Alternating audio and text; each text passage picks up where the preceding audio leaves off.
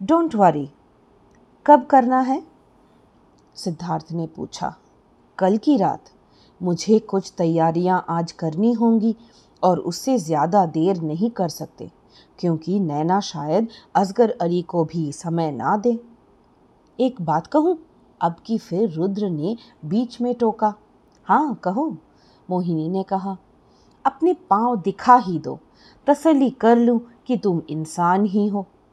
तुम बहुत क्यूट हो। बातें भी प्यारी करते हो। कल तुम मेरे साथ रहोगे। मुझे ज़रूरत पड़ेगी।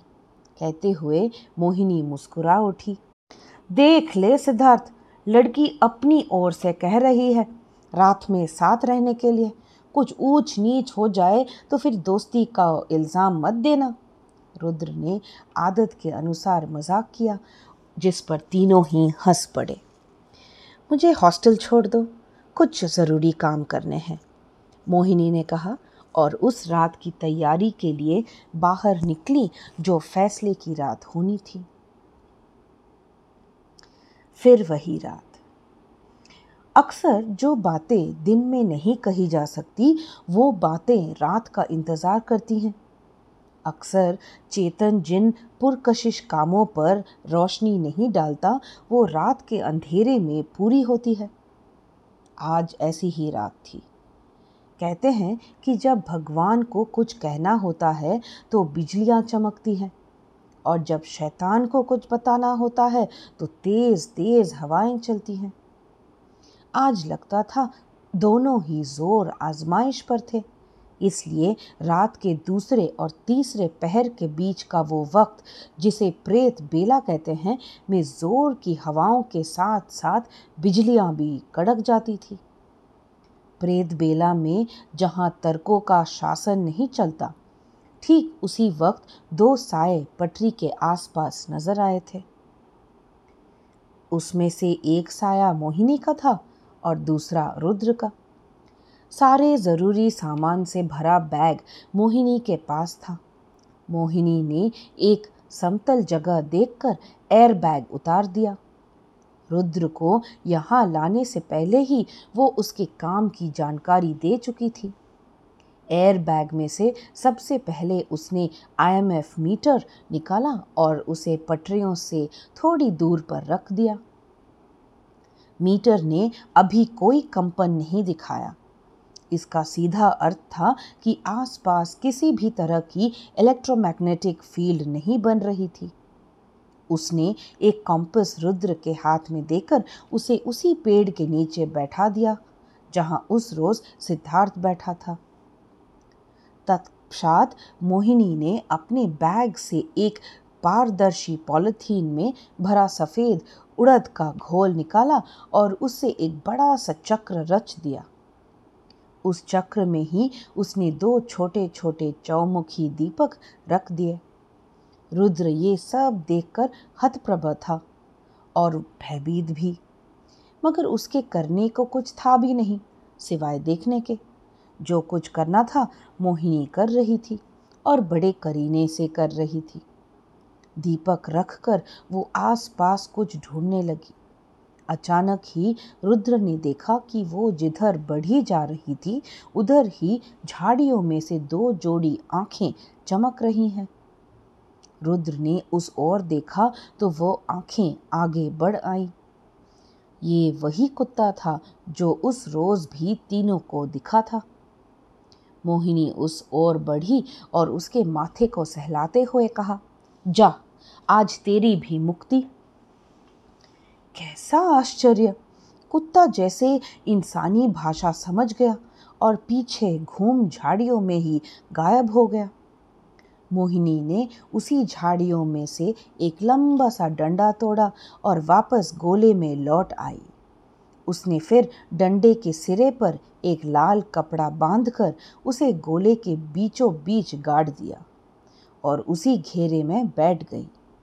उसने अपने दोनों पाँव आगे किए दोनों पाँव के अंगूठों को कच्चे लाल धागे से बांधकर जोड़ दिया और फिर पाँव पीछे कर वज्रासन की स्थिति में बैठ गई।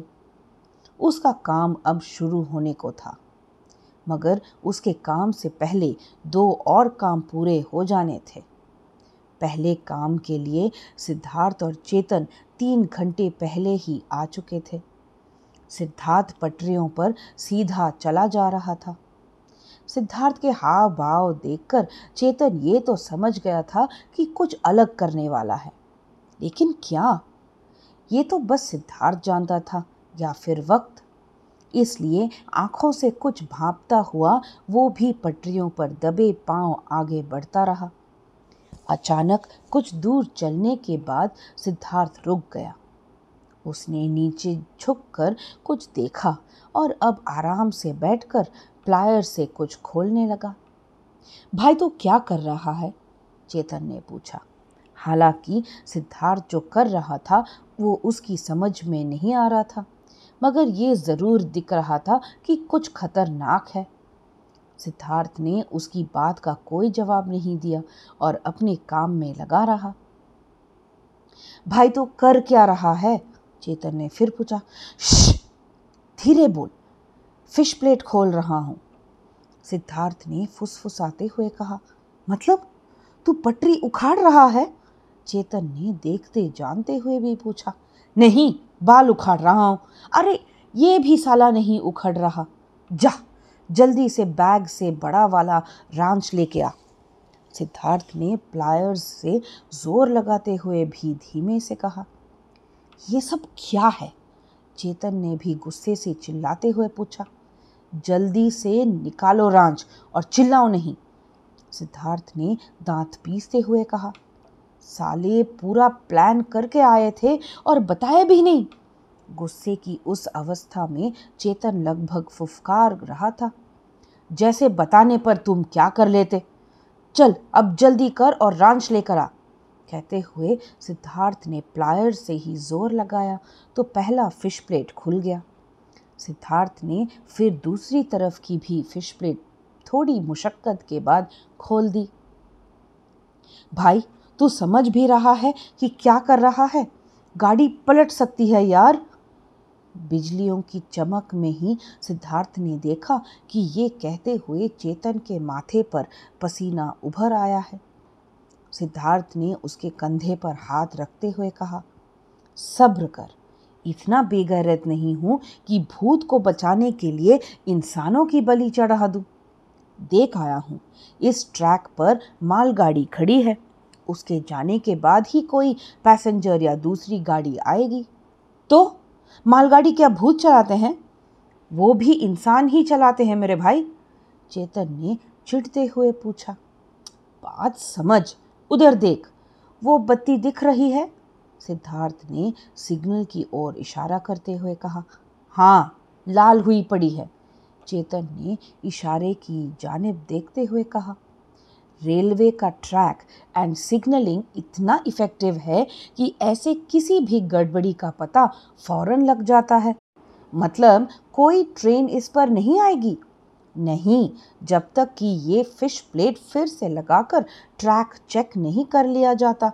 कोई गाड़ी नहीं गुजरेगी। थैंक गॉड चेतन ने लंबी सांस खींचते हुए कहा और फिर अचानक ही बोल पड़ा तो फिर फ़ायदा क्या हुआ भाई? मोहिनी तो वहाँ हमारे भरोसे। फ़ायदा हुआ? फ़ायदा हुआ कि अब ट्रेन गुज़रने में देर होगी और हमें देरी से ही काम है।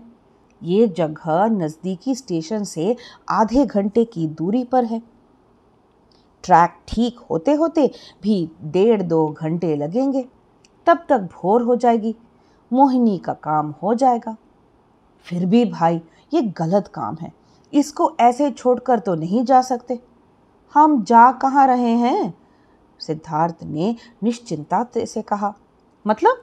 मतलब ये कि स्टेशन मास्टर को खबर कर देंगे कि पटरी टूटी हुई है और यहीं रहकर देखेंगे।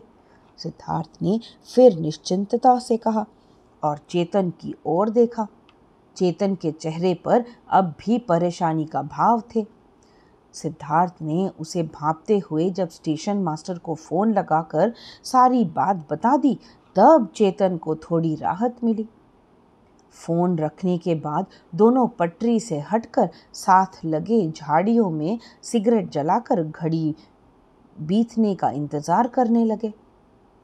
और ठीक इसी घड़ी, जब घड़ी ने रात के तीन बजाए। हॉस्टल के लड़के उस काली रात की बूंदा बांदी के बीच हॉस्टल के छत पर इस तरह जमा हो गए जैसे कोई प्रार्थना सभा हो। ऐसे खामोश जैसे लाशों कतार बांधे खड़ी हों और फिर सारी लाशों बोल पड़ी।